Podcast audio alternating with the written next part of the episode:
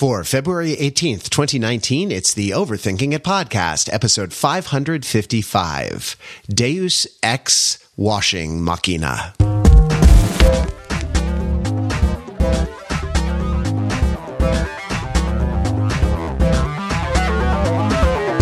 Welcome to Overthinking It, where we subject the popular culture to a level of scrutiny it probably doesn't deserve. The Overthinkers are like your smart, funny friends from the internet. We're never happier than when we are disassembling and reassembling the tiny bricks that make up our ideas into ever more outlandish forms. Uh, that's right. We're talking about the Lego Movie 2 this weekend, and I am uh, I am uh, ca- principal business or captain captain business or what Lord business Lord Uh, business, yeah, yes. Exactly. Um, I mean, principal business would have actually been fun because it it actually is an English phrase that means something. But never mind. Just another in the long list of missed opportunities in the Lego Movie. To, no, I'm I'm teasing. I'm Matt Wrather. I'm here with my good friends and Lego enthusiasts, Peter Fenzel. Hey, Pete. Hey, Matt. Uh, and Mark Lee. Hello, Mark. Hello, Matthew. Um, that's uh, uh, you know, that's that's uh, it's a fu- the Lego Movie holds a special place, I think, in everybody's heart because it was.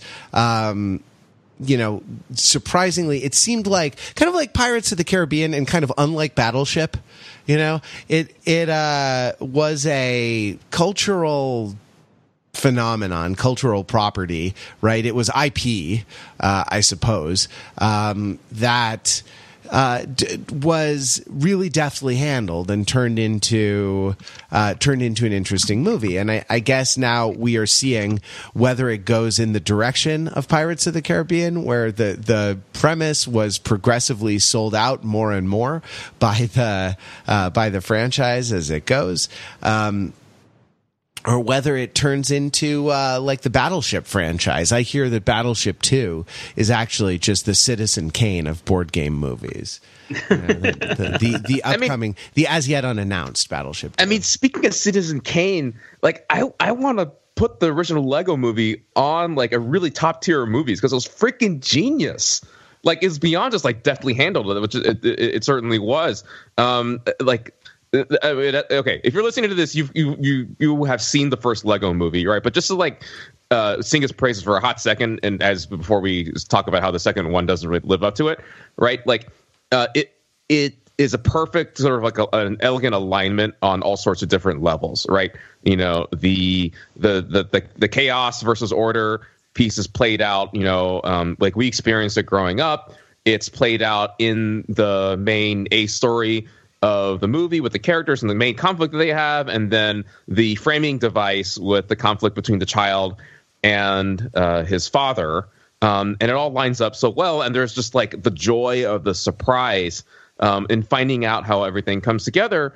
It, it's that's such a rare movie experience. And to top it on, on and to top it all off, right? It's this uh, uh, creative endeavor that everybody thought was just going to be a lazy cash grab.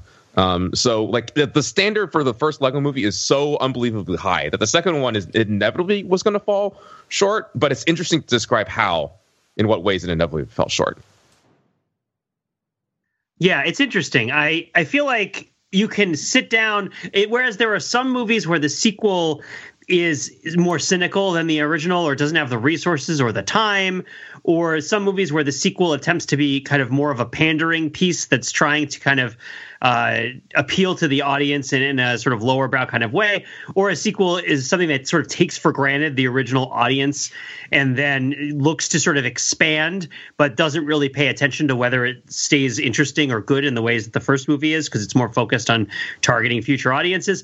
Lego Movie 2 seems like an effort to attempt to recapture what Lego Movie 1 did, but Lego Movie 1 did so much that Lego Movie 2 is attempting to capture that these pieces, right, and assemble them together as if they were Scandinavian manufactured plastic blocks, right? Uh, that uh, into into a whole that resembles the first Lego movie, but the shape of the pieces doesn't fit. They're doing too many things at once. Uh, you could you could go through and, and slice a cross section of the movie, and you can see one for one where it lines up with what happened in the first Lego movie. But Mark, the word that you used when we were talking about it earlier that really struck me is elegance, which is that Lego Movie Two lacks elegance. in how it accomplishes the sort of integration, which is not the least ambitious sort of goal. Like Lego Movie 2 is not an unambitious movie. It attempts to do all the things that Lego Movie 1 does.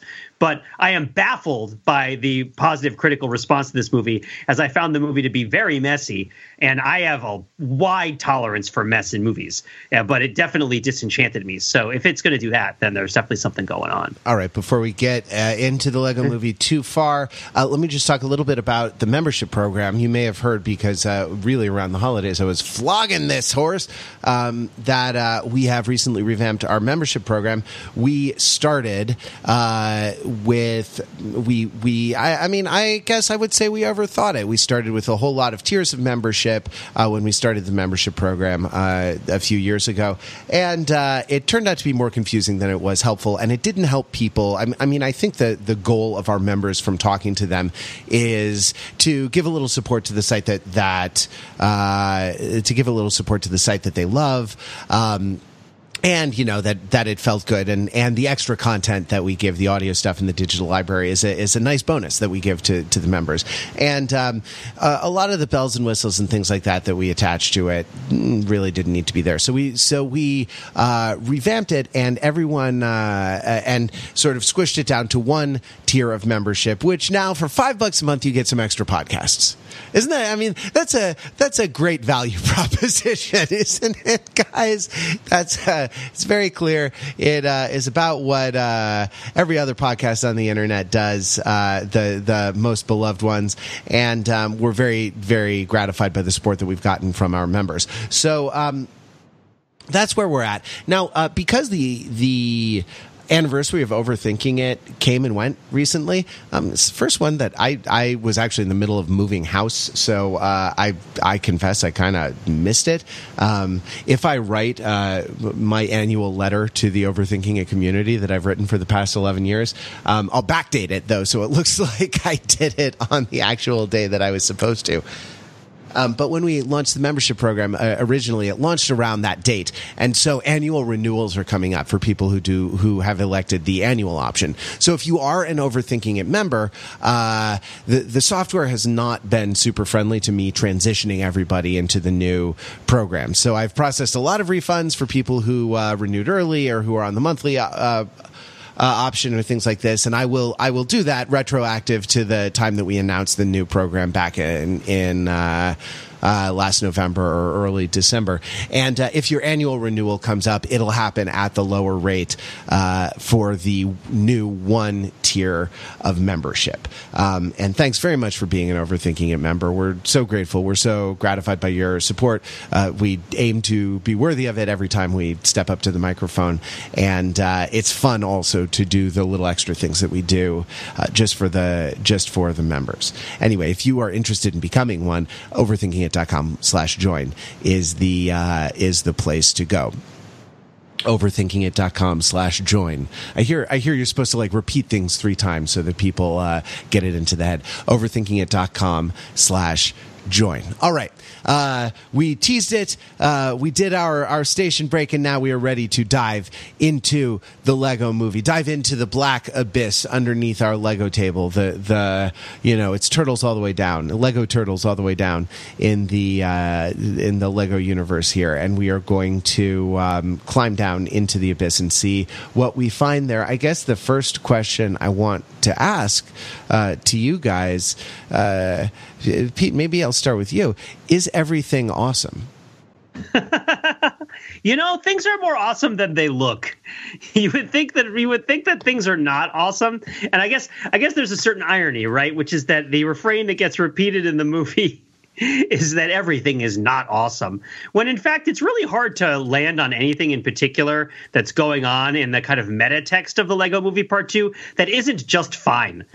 right? Like everything is fine, and and yet there's this sense of catastrophe which is forced upon the movie, like you know a uh, like like somebody who hasn't eaten their lima beans, right? That uh, there there must be a catastrophe that's happening in order for this movie to take place to occasion it. But everything seems to be fine, uh, and there just seem to be kind of minor quibbles that are taking place that are creating outsized reactions. I don't know, Mark. What do you think? Is everything awesome in the Lego movie? Um, for certain definitions of everything being awesome, um, remember like when what the song itself the, it doesn't just say everything is awesome full stop it's just everything is awesome it's cool when you're part of a team everything is awesome when you're living out a dream everything's better when we stick together so like in certain scenarios everything is awesome. So i suppose like you know in the very narrow confines of like the the lego characters as they're experiencing the events of it but yeah by the time they get to the end of it everything is awesome. So fine and good for them but like you know that's that's not the interesting stuff in the movie. The interesting stuff is going to be more around like the framing device and what is actually happening and and and more importantly like what is going on in the mind of the child and the children that are experiencing these things um, and is everything awesome for them Right. The the I mean the the sort of genius of the first movie, the kind of the gasp moment. It was a really good. I think they call it. What do they call it? Like a coup de théâtre, right? Like where something happens that just that just makes the audience gasp is when the live action part of the. Um, of the original Lego movie uh, came. I mean, like I, I had no idea about it, right? I, I was not forewarned uh, at all because it wasn't part of the marketing or anything like that. Like, were you guys surprised or or uh, kind of delighted by the the live action part in the first Lego movie, or had it been spoiled for you somehow?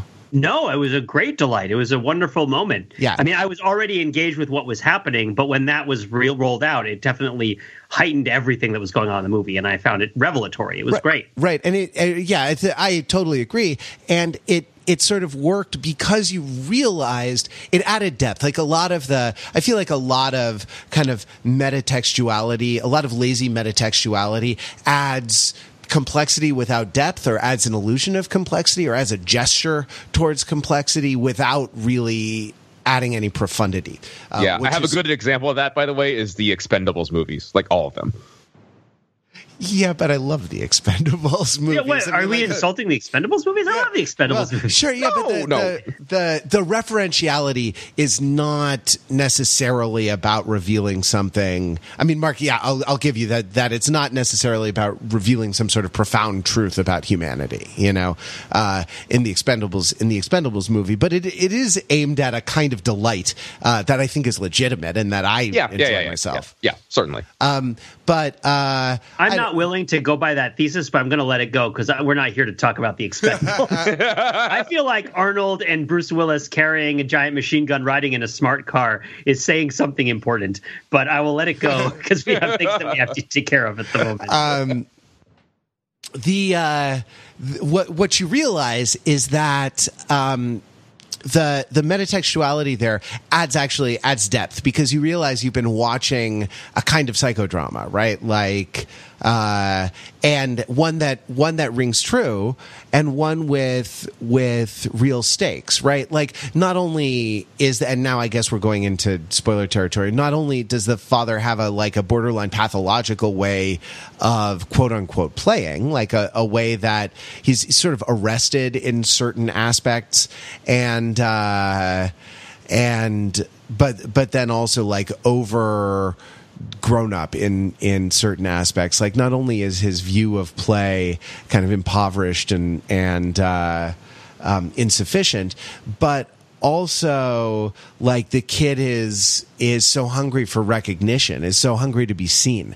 you know uh, by the father by will ferrell and it's great like it's a great performance by the kid actor i thought like i, I rewatched lego movie one before uh, watching lego movie two and like that that does it now now here i mean the big the my main problem you know and and i i do sometimes kind of hate to start that way but like my main problem here uh is that the underlying drama the underlying family drama uh conflict it, it rings false right?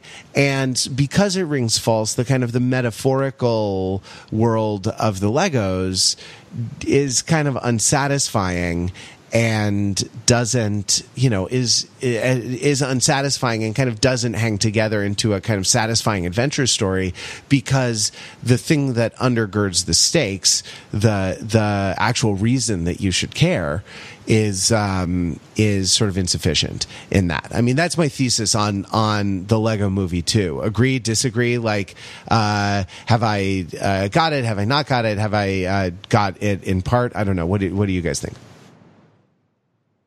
I mean, I'd agree.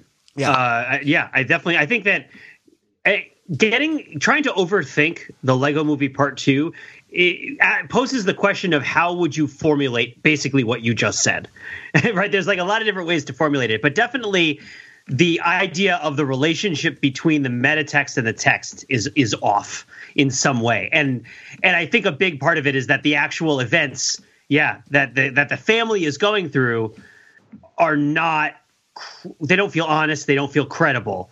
Like what parent would ever threaten their kids with putting their toys into long-term storage. Like that doesn't make any sense. That's not something that people do right? It's it's like i'll take Right. your toys away. Like the 8 year old kid doesn't understand what storage is right? Like it's like i'll take your toys away. You won't be allowed to play with them for a week. It's not like i'm going to take away all of your toys. And and if you had a character to make this credible if there were a parent who if the kid misbehaved you took the toys away put them in a plastic crate drove them to a storage facility i mean i guess you could put them in the attic. But that's like a monster. That's like a monster. That's like that's like uh it's it's it's uh shadows of mr darcy right is like you're locking the beloved toy in the attic and it- It's, it's just- either it's either that the parents are being monstrous or the toys themselves are so toxic of an influence that Yeah. they must be expelled forever. And both of those Yeah. are really uh, uncomfortable thoughts and not at all what the what the movie's I going mean, for. maybe if the toy was a gun right and it's like like an actual gun, not like an actual gun. An It's like I have to put the gun into long term storage. we we thought that maybe we could let the kids play with it and that they would be responsible, but they keep pointing the gun at each other, and we thought they would learn how to clean it and stuff, but it's not working out. So we have to put the gun in long term storage. But the the reaction. The person most upset about this would be the parent, not the kid, right? Like, like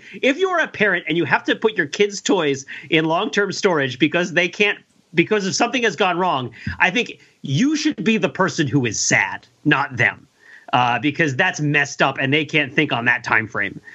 like, uh, and that and that was that was a bit. That's that's one big part. Like numero uno of why the family situation in Lego Mar- Movie Part Two doesn't make sense is I'm going to put the toys in storage. Numero dos is that the only thing that we know about this family prior to this movie is that the the you know, patriarch of this family, however negligent and stupid he is made in this movie, is an obsessive collector of Legos. and the idea that in this movie, his wife will just casually take away all the Legos and remove them from the house is just fundamentally absurd. Right? Like it, it reflects just a total disconnect from the previous movie, which I guess is fine, and with this movie lampshades by making him an idiot. Uh, but it's like the like the whole movie, Lego movie, the the psychodrama of the first Lego movie required the family to have an adult in it who was so obsessed with Legos that he didn't want them to be played with, but he wanted them to have be looked at. And the second movie has parents who are very casual about Legos and doesn't particularly care about them. In fact, doesn't even refer to them as Legos, which is very strange. Was anyone else really weirded out by that scene where Maya Rudolph was talking about taking away the bricks? And it's like, man, that scene made sense before the brand department got to it. But that's right. But that's like that. That is correct. That is you know technically correct. Uh, Lego no- nomenclature, right? Because they're not Legos; they're Lego toys and bricks.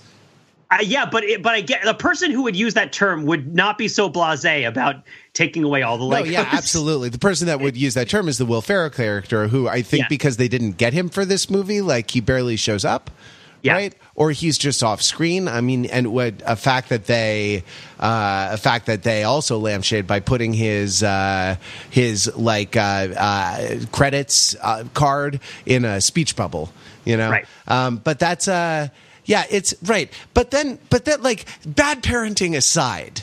Right? Yeah. it's not just bad parenting; it's impl- it's implausible, right? But anyway, go ahead. Go ahead. Yeah, sure. It's it doesn't. I mean, it doesn't make sense as a punishment. It doesn't make like what is the point of this? Right? Is the is the uh, question that you have more than anything. But like bad parenting aside, the relationship between the brother and the sister sort of rings false. Right? Right. like or the or the goal of the bad of the kind of the maladaptive um the maladaptive toy deprivation strategy which is to like make two children at completely different developmental stages kind of mesh you know, harmoniously and sort of play together, and that like this is the only way that the parents are going to allow the children to have their toys.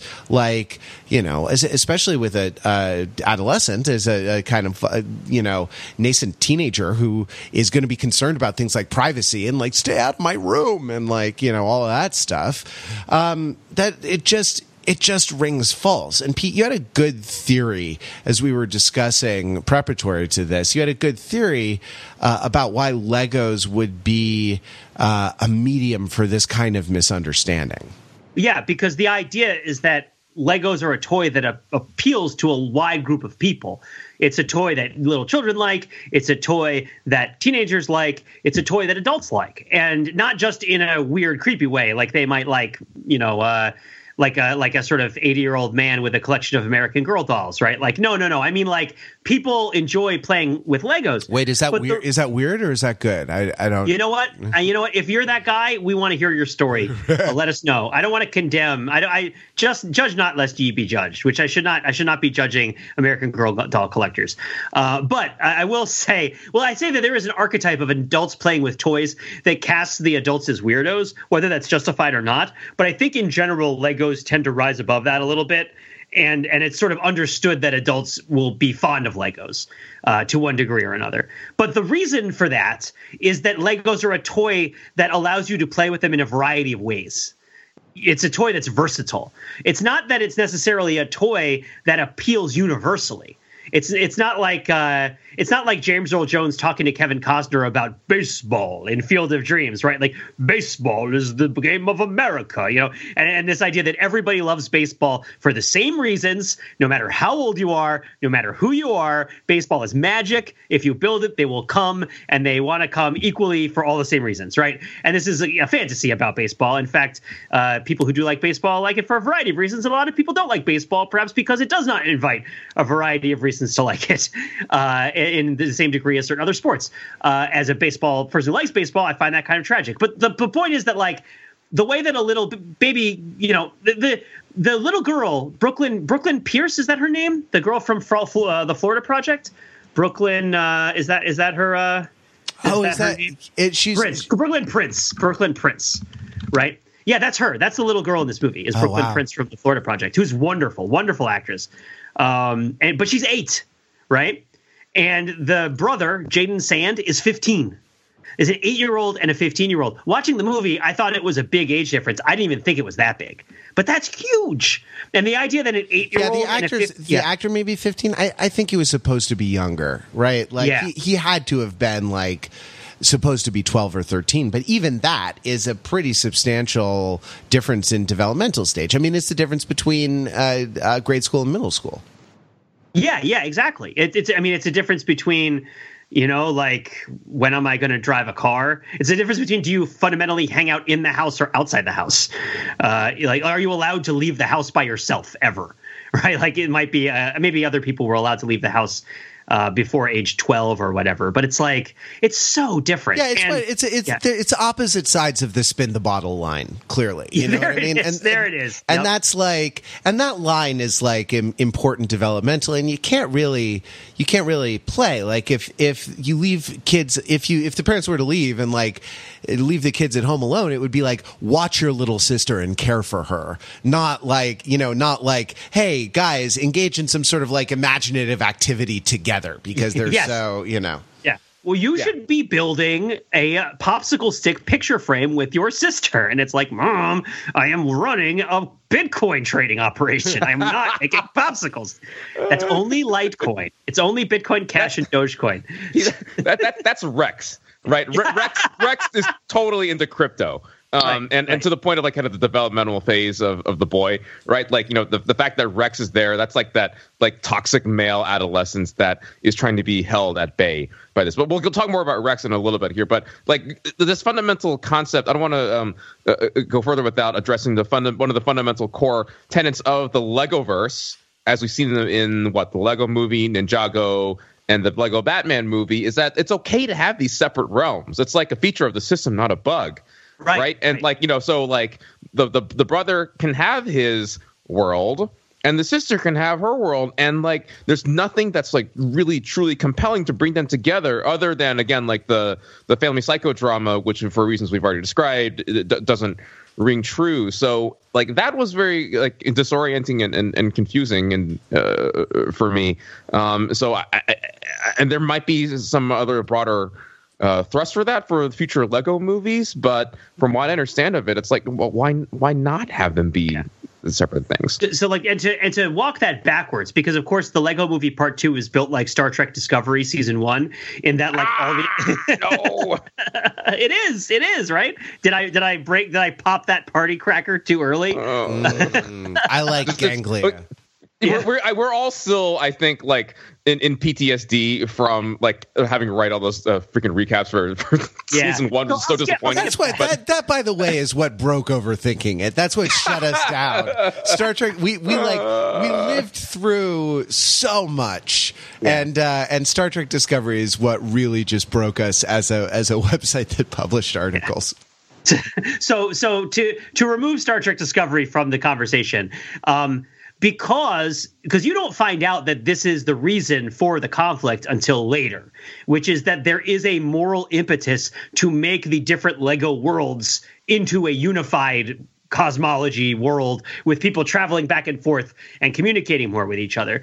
Um, because this this need doesn't feel authentic to how legos are played with uh, it is not something that you can anticipate as being necessary right? And and as such, when it pops up earlier in the movie that the worlds are separate and there's going to be some big marriage, the idea of like uniting the worlds is is partly because it needs to be reserved as a surprise for some reason, right? Like nobody says, "Oh, we're going to have a a big marriage to unite all the Lego worlds," like at the beginning of the movie. You could have said that, and the movie I think would have worked a lot better because you would at least would have had a clear idea of what the stakes for the characters were, rather than the sort of meta stakes of the forced apocalypse that must happen, the portal that must open uh, in order for whatever sorts of random nonsense to come through it one way or the other, as if this were a Marvel Cinematic Universe movie, right? It's it's there's there's a portal. Uh, no, it's it's the characters are going to this wedding, and, and the characters have been kidnapped and taken to this wedding. Why does the wedding need to happen? The wedding isn't explained. Uh, and the reason for the wedding isn't intuitive because the underlying real world behavior that it corresponds to isn't intuitive because that's not how playing with Legos, at least to us, feels like it should be, right? Like it is a strength and a feature, as Mark said, of Legos that you can separate them into different constructions, right? You can have this Lego thing and that Lego thing. You don't always have to mix all the pieces with each other, and that's on purpose. That's good. Uh, you can mix them if you want, which the Lego Movie explored, right? But uh, but you don't have to. And the idea that like if you don't, you've done something wrong, is is really important to this movie and and totally ignored for the first forty five minutes which is just really really disorienting and takes away a lot of the sort of suspense that would otherwise underpin the sort of development and causality of events that are happening so, over the so, course of the people. Oh, you go, Mark. Yeah, I guess the moral imperative comes from the toxic masculinity angle, which I was talking about earlier, right? It's like does it though? Um, I mean, I, I, know what you mean. I, no, I, I don't think so. This let, is one of those just, cross sections. Yeah, go ahead. Yeah, l- let me put the theory out here, and, and Pete, tell me why this isn't not correct. Um, it, it's that okay. So the brother is uh, uh, is on the precipice of adolescence, and we don't want him to become Rex, who is like uh, just all about toxic masculinity. This kind of like you know uh, primal raptor forces that go out and just destroy stuff. We don't want him to do that and instead the model presented is essentially like the more nurturing i mean i'll say it like the the the, the, fem, the stereotypically feminine uh, qualities that we see that the sister does and that you know she's trying to have you know form relationships start a family bring people together that sort of thing and that's the good stuff and then the bad stuff is is rex and his lone wolf.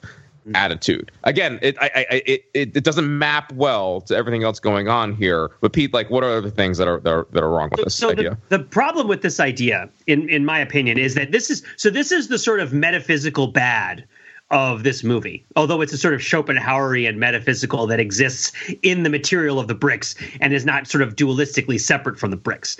In that, in the first movie, the metaphysical evil, the Schopenhauerian evil, is the Kragle, right? And the the idea is is that the father wants to crazy glue the bricks together so that he can preserve the city that he's built. He's put a lot of effort into as a collectible, as a sort of sentimental piece, rather than as Legos, right? Right. And what is it that is that Legos do that is ruined by the Kragle? Uh, you take you don't just build them, you take them apart and you build them again. Right. right? And so this is elegant because it refers to a human angle, which is the sort of reluctance to change and this sort of this sort of loss of generative creativity and adulthood. Uh, if you if you kind of turn away from the possibility of new things, which here is represented by the opinions of your children and your sort of your children as people, right? Is that if you if you exclude the idea that your children are people and you have children, then you've kind of frozen this generative capacity in you and you kind of remove this creative dimension from your life. And legos much like parenting lives in this creative dimension. This movie uh, the the matchup doesn't really work because the the way that it is represented is that building things is good and breaking them is bad right? But of course as we learned from the first movie taking Legos apart is necessary in order to build with them, unless you have an infinite number of Legos. And it is entirely possible that these children have too many Legos. I, one thing I did notice in this movie, they have a lot of Legos. These kids are like very spoiled with regards to the amount of Legos that they have to play with. Uh, like that's an those are enormous and very fancy playsets. You know, But- but- wait, but- wait, wait. I want. I'm sorry. I want to drill into this a, a little bit. I- Yeah. sorry to hold hold No, the thought yeah. that you have in your head. I think that because manufacture of all kinds of things has become cheaper, middle class kids today have more toys than we grew up with. Right? Oh, totally. Yeah. Because that because it's not a toy is not 50 bucks anymore. It's like 9.99 on Amazon, you know? And that like completely changes the dynamic in terms of volume uh volume of toys, you know? As a general point, I think that's correct. Just though, like uh, you know, I have like a, a the five year old niece who loves Legos, and they ain't cheap. To be clear, right? You know, like a modestly sized, you know, Star Wars vehicle thing is still going to be like forty bucks or something like that. So it's Fair not enough. like you know com- completely you know disposable, uh, you know, without a second thought uh, uh, purchase type of things. But the broader point still stands. Yeah, brand name stuff like Lego, I guess you're going to pay a premium for, and brand name stuff with premium IP, you're going to pay a premium premium for, right? right. Anyway, So- sorry, sorry, Pete. Back to you. like for example the raptors from jurassic world which you've put in your lego movie which are brand name premium premium stuff so so the movie is drawing the connection it's the whole sort of like male female women create and men destroy old chestnut right? And this idea that masculinity that's rooted in destruction is bad uh, and feminine energy that is rooted in creation is good uh, and and that's fine although in this case it also represents it, it goes farther and it says well everybody can participate in both sides of this. You can have a feminine energy that's destructive and you can have a masculine energy like the hearts that explode and you can have a masculine energy that's generative and creative like emmett. Of course in in much the same way as wreck it ralph uh, wreck ralph's the internet the feminine destructive energy is presented as positive and the masculine destructive energy is presented as a problem that needs to be just stopped.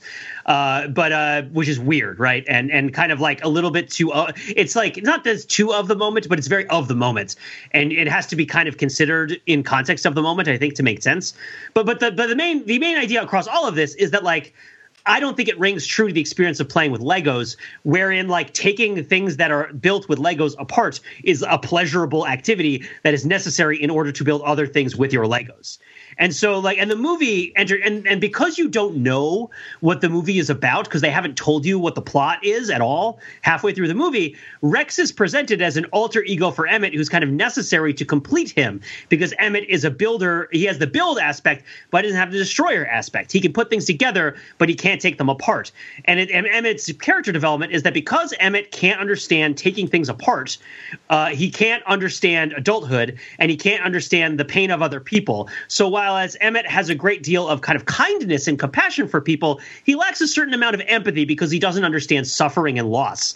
And the idea is that by playing with Legos and taking the things apart that you've built or that other people have built, you can come to understand and participate in this idea that like loss and gain and kind of creation and destruction are not, you know, a one way street, but a cycle and something that everybody goes through. And so, and you can have a deeper understanding of other people. This is like how Emmett's character development is presented at the beginning of the movie with regards to And her emotional needs that are not met, which is like, Emmett, you're this child, you need to become an adult. And she presents this idea of adulthood, which is kind of crazy and like, if you were to compare Rex with um, Apop- Apocalypseburg, Rex has a much kind of healthier, more positive attitude when he's first presented towards kind of like aggression and destruction and creative destruction than Apocalypseburg does. Because Rex does everything. Like he's like, I'll do this job and then I stop. I do this job and then I stop. I, am a cowboy. I'm a fireman. I'm a dinosaur herder. I do all these things, right? And the idea is that he can't do any of them for any long period of time because he's a destroyer, not a creator. Right. And, and, and the whole yeah. thing, and and in Apocalypseburg,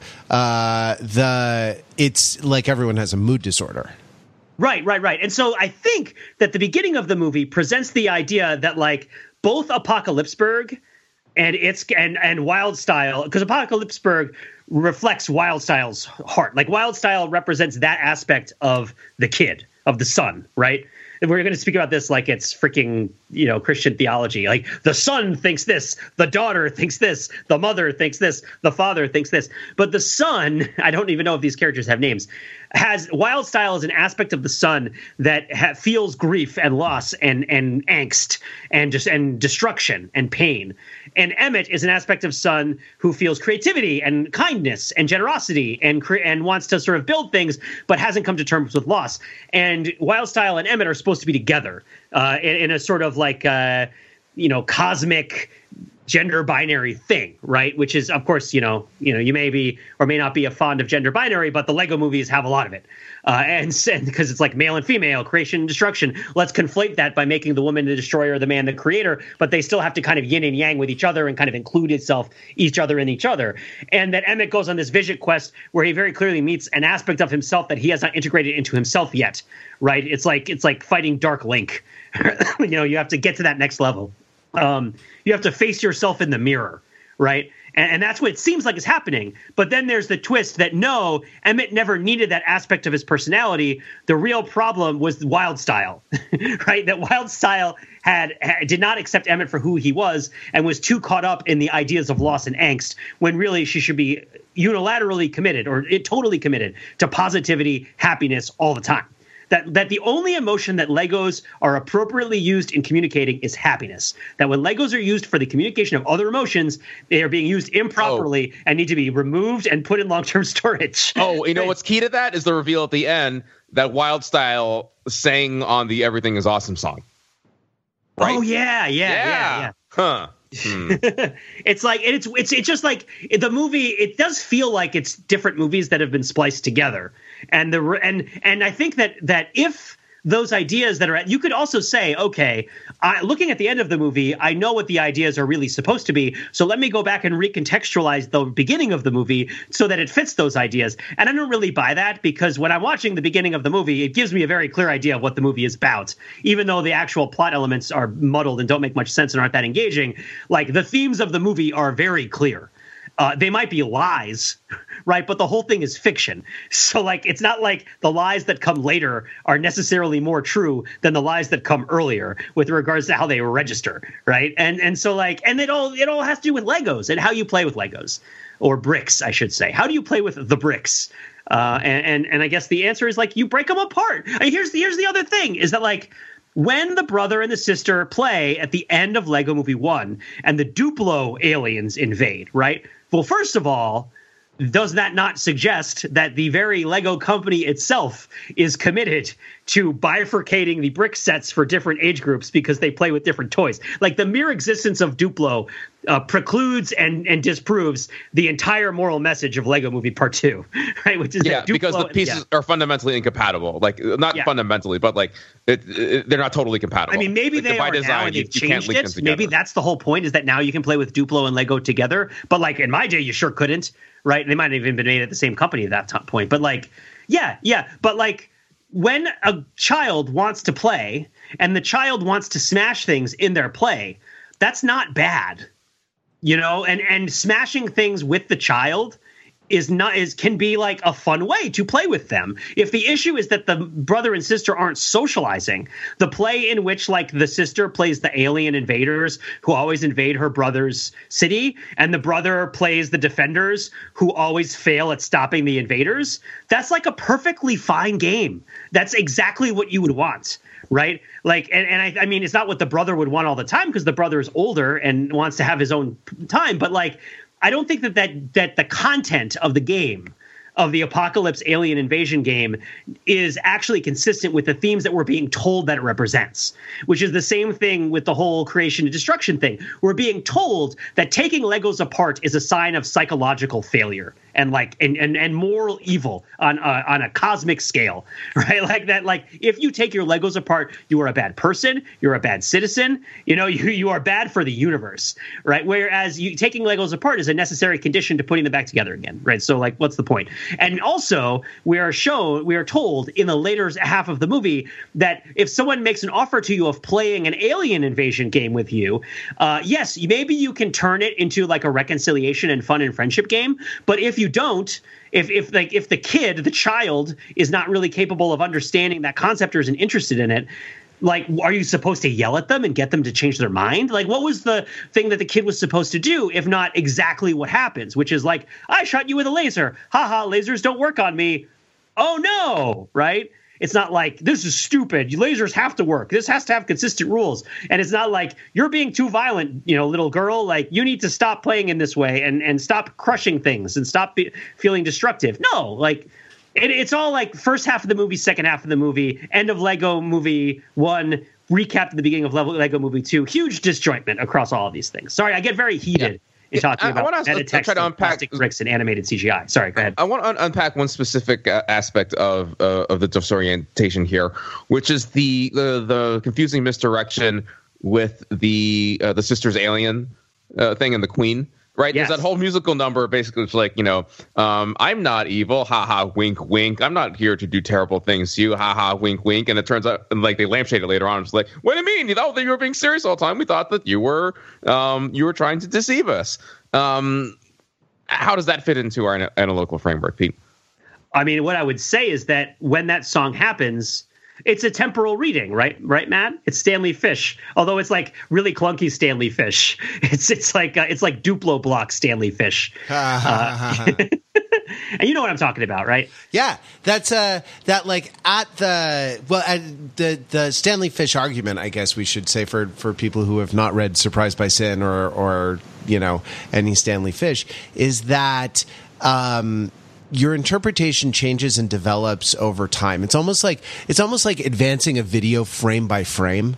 You know, you can watch the whole video and have a you can watch the whole film and have a uh, coherent take on it at the end, a, a reading of the film that that um, sort of accounts for it theoretically, or you can kind of go frame by frame or like element by element and say, okay, how is my reading right now? Uh, how is it developed based on what just happened?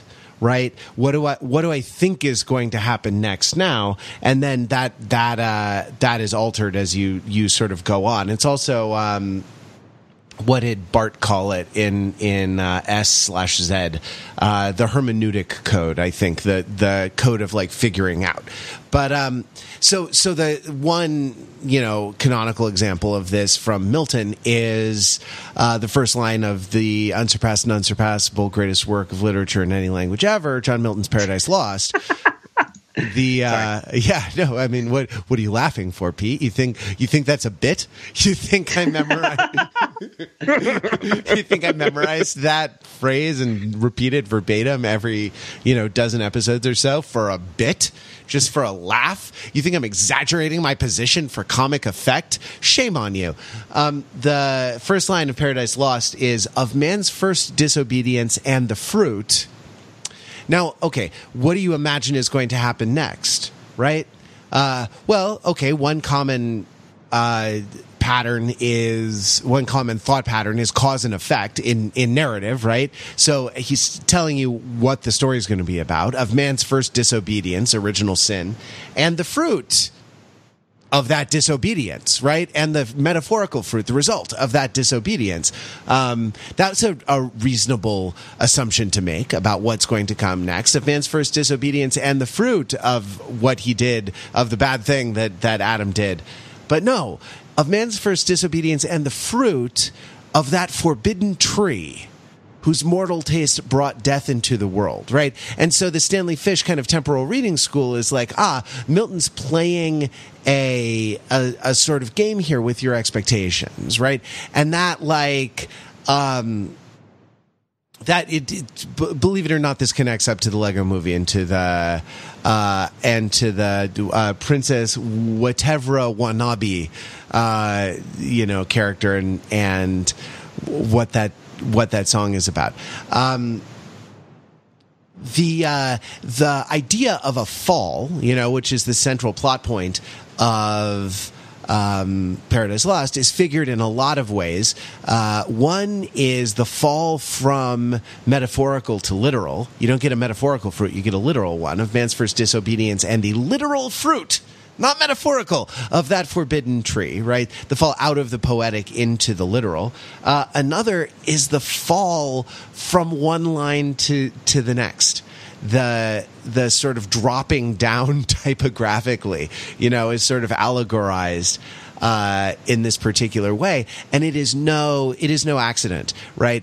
That the moment of confusion or the moment of kind of playful uh, misdirection happens at the line break. Anyway, yeah. the, the here so, endeth here endeth the lesson on John Milton's Paradise Paradise Lost for today. So at the moment that oh sorry Pete, you you're about to say what I'm about to say. So you go. You no go, no no you you could go for it. I was going to give it another example. Oh please give, the other, give yeah. the other example. So so here's another example. I'll give you an example right here. I'm going to read something to you right now.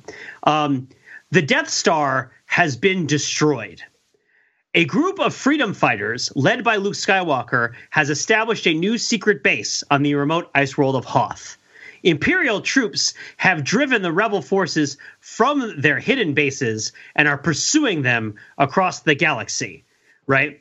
And then uh, thousands of remote probes have been dispatched into the far reaches of space. Darth Vader is obsessed with finding Luke Skywalker, right? So think of that, right? Think of the order that I gave you that information. And now I'll read the real crawl from the beginning of The Empire Strikes Back, right? It is a dark time for the rebellion. Although the Death Star has been destroyed, Imperial troops have driven the rebel forces from their hidden base and pursued them across the galaxy. Evading the dreaded Imperial Starfleet, a group of freedom fighters led by Luke Skywalker has established a new secret base on the remote ice world of Hoth. The evil Lord Darth Vader, obsessed with finding young Skywalker, has dispatched thousands of remote probes into the far reaches of space.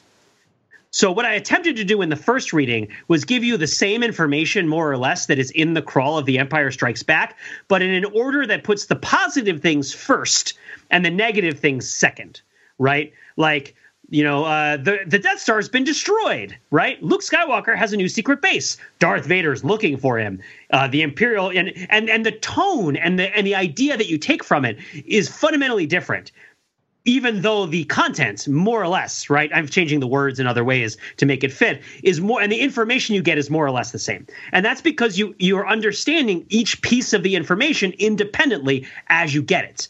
Uh, and they do connect, but there is that moment as you move through each piece of information where that information is the thing that is ringing in your brain like a bell.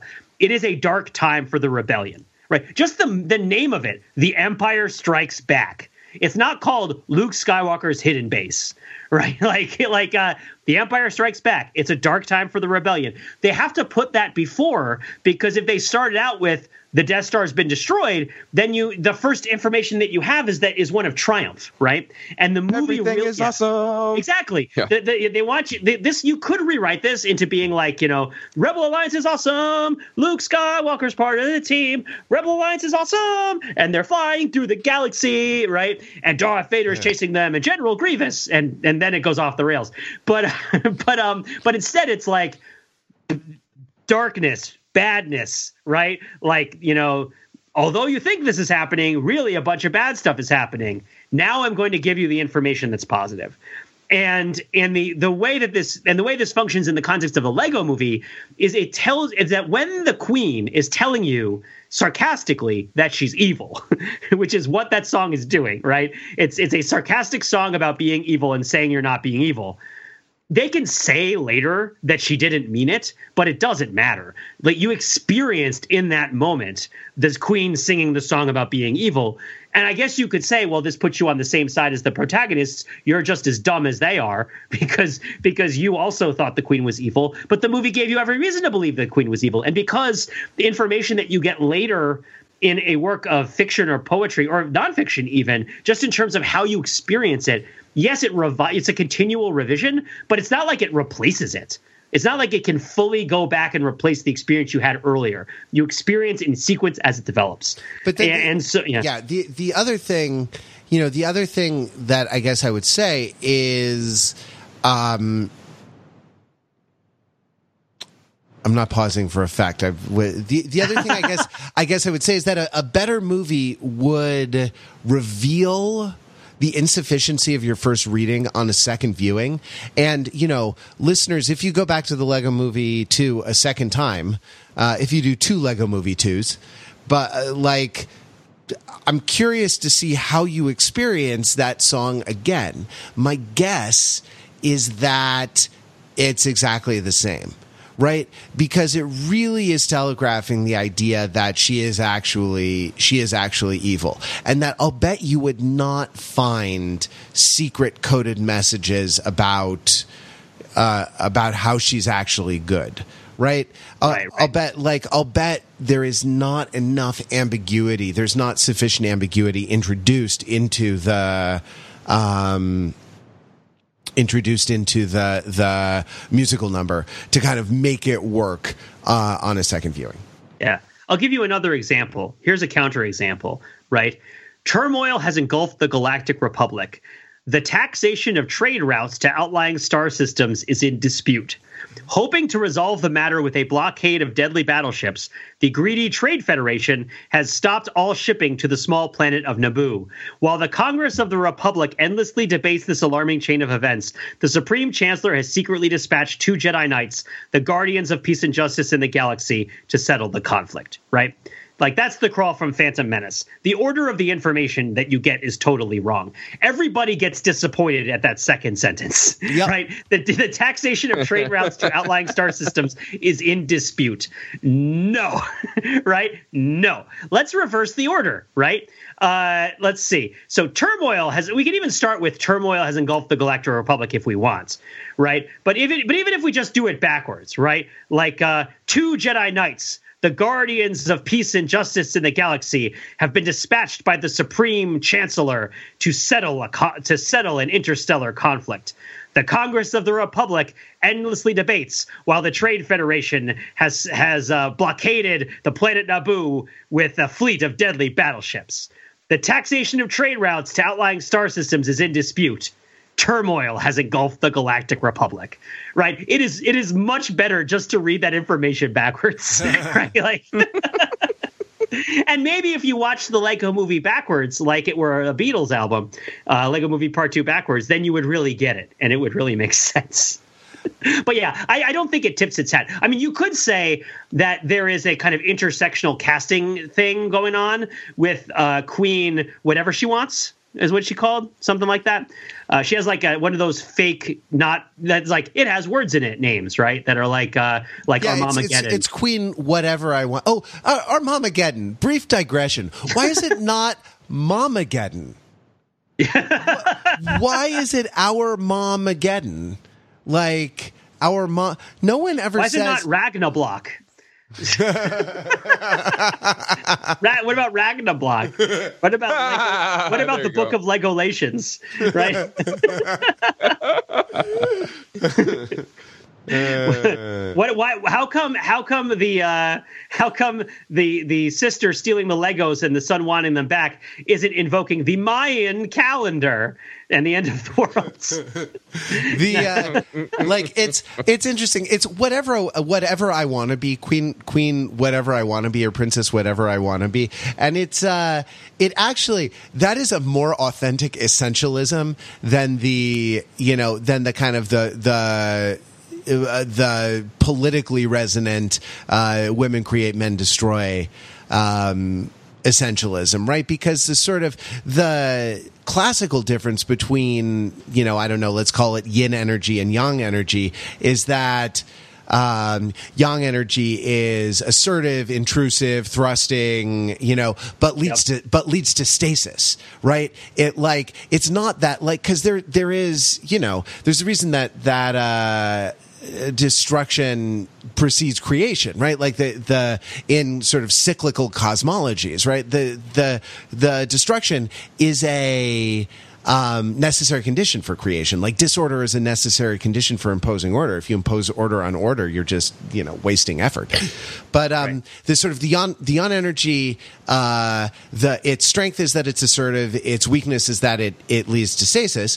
Um, the yin energy, its its strength is that it's generative. Its weakness is that it never goes anywhere. Right. Right. And so like the Rock climbs the skyscraper, but Neve Campbell turns on the fire response system. Right. Exactly. Well, yeah. Exactly exactly. Just to you know take a completely random out of example out of just yeah. out of thin air. Um, yeah. That that you know that that is the that's the canonical essentialism of you know sort of gendered energy. If you're if you're into that kind of thing, you know, right. and it can be a useful without making it like politically normative. It can be a, a, a useful conceptual tool for talking about certain kinds of tensions, and probably yeah. shouldn't be shouldn't be completely thrown out.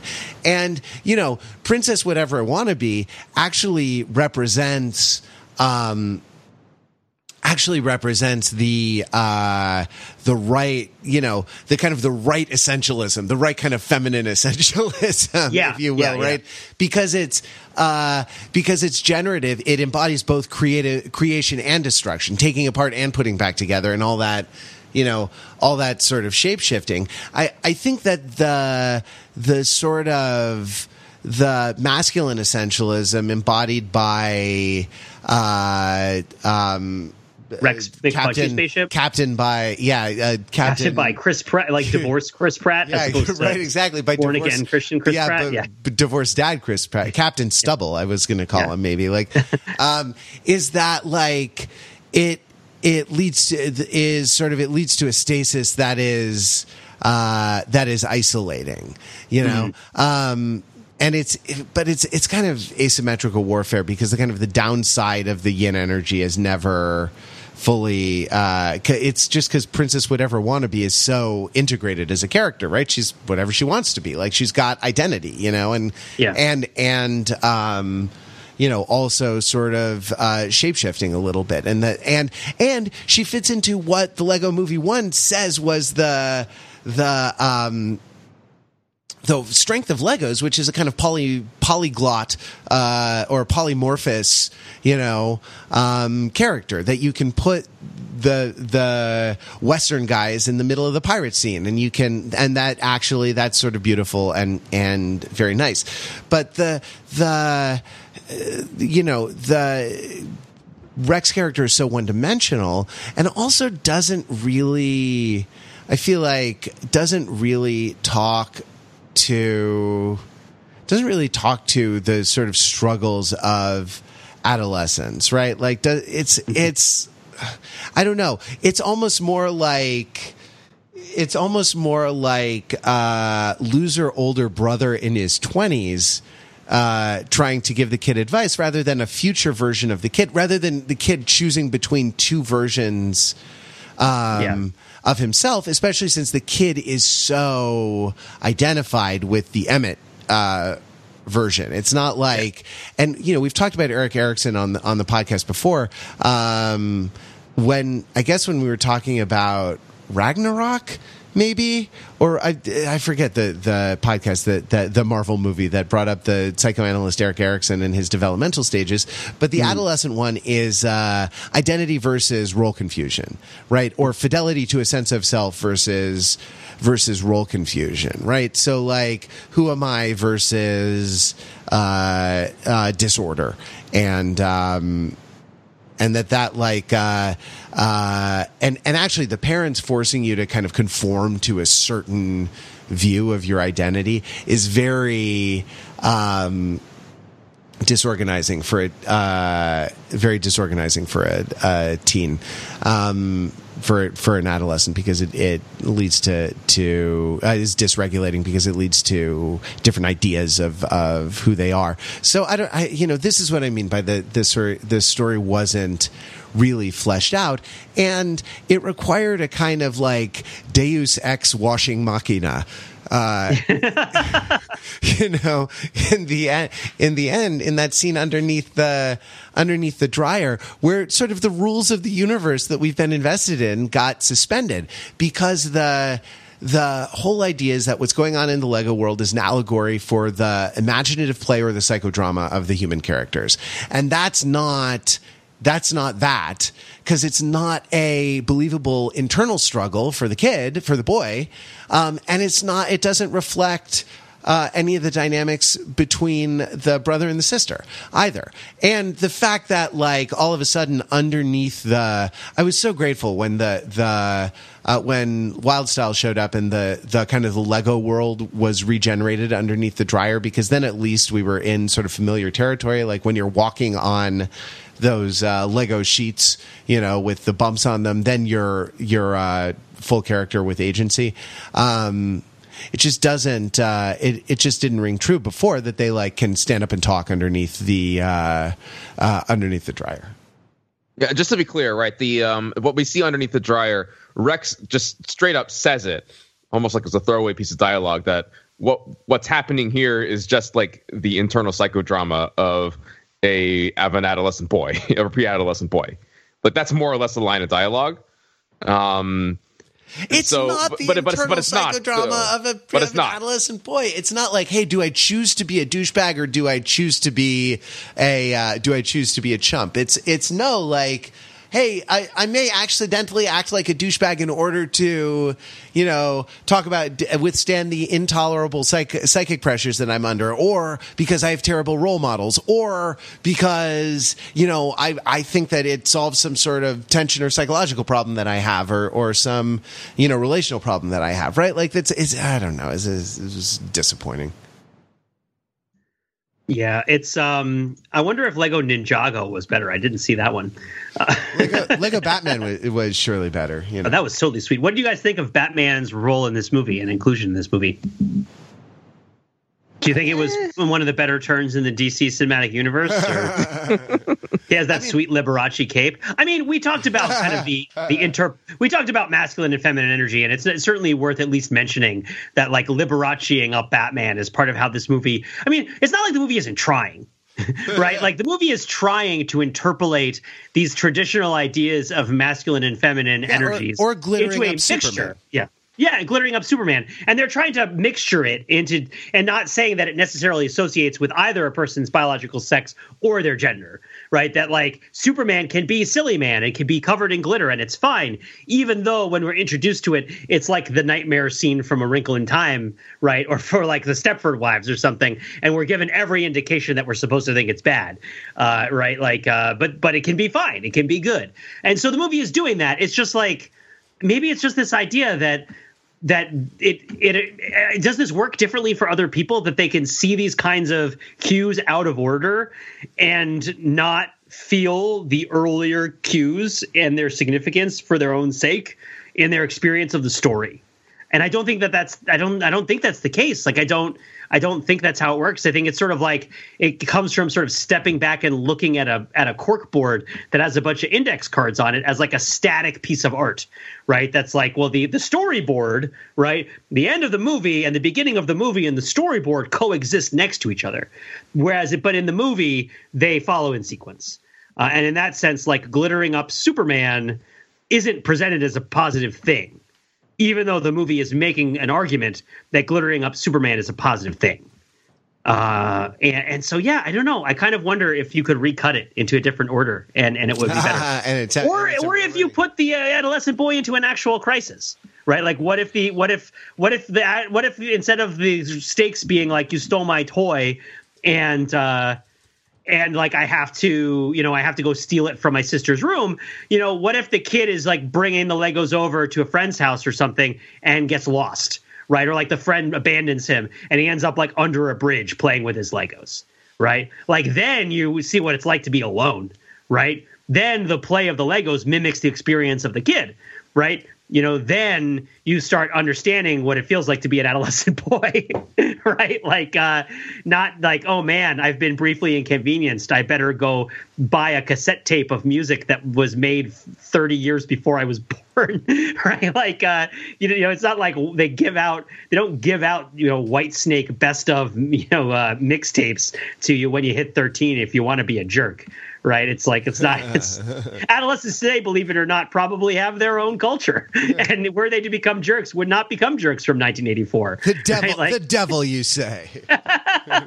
All right, I, I, I think we can leave it there on that that this note of confusion. So, thank you both for podcasting with me. Thank you for listening. Uh, thank you to the members for supporting us. If you would like to join their number, uh, go to overthinkingit.com slash join. We'll be back next week with more Overthinking It podcast. Till then, visit us on the web at Overthinking It, where we subject the popular culture to a level of scrutiny It probably, probably doesn't doesn't deserve. deserve.